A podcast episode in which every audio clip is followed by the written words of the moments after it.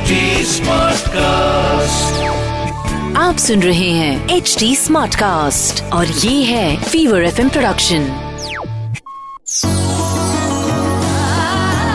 ये है the fever folk project project RJ Piyush और आरजे निशांत के साथ. कड़कड़ कड़कड़ बोल ढोल की हुन्नर ही तालाची. छुम छुम छननन साथ तिलाया घुंगर याच्या बोलाची. जमवून असा स्वर साज मांडतो हीच इनती यावजी.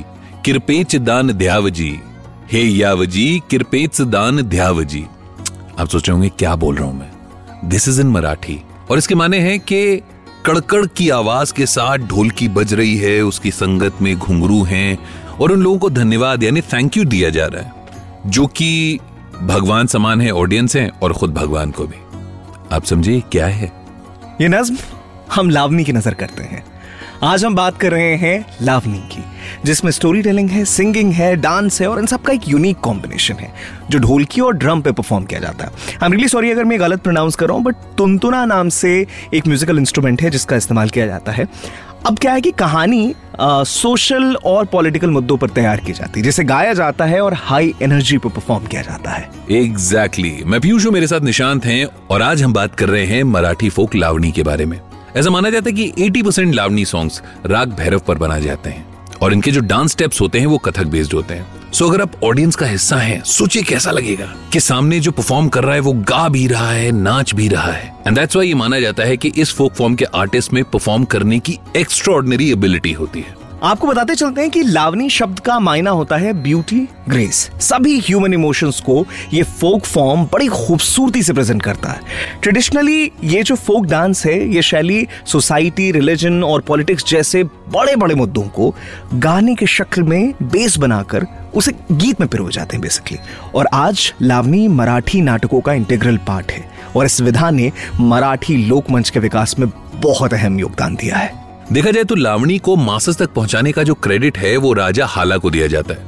अब नई विकिपीडिया पर नहीं, ज़्यादा बुक्स में इनके रेफरेंसेस मिलते हैं। लेकिन माना जाता है कि he was the custodian of Prakrit भाषा। ना वॉट इज़ प्राकृत भाषा?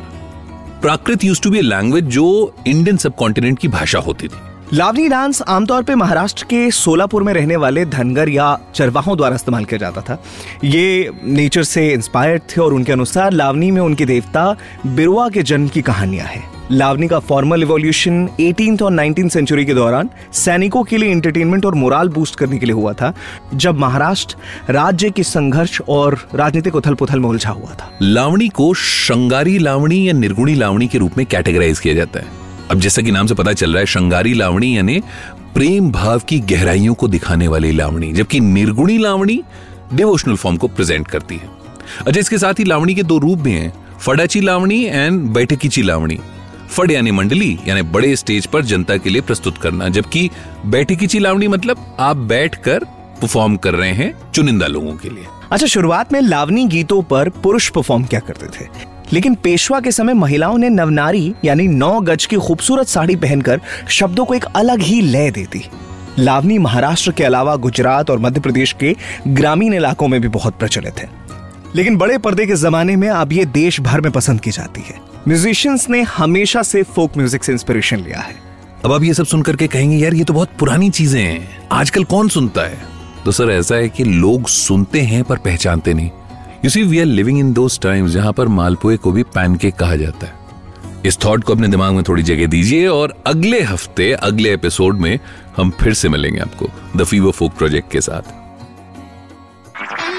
आप सुन रहे हैं एच डी स्मार्ट कास्ट और ये था fever F production HD Smartcast.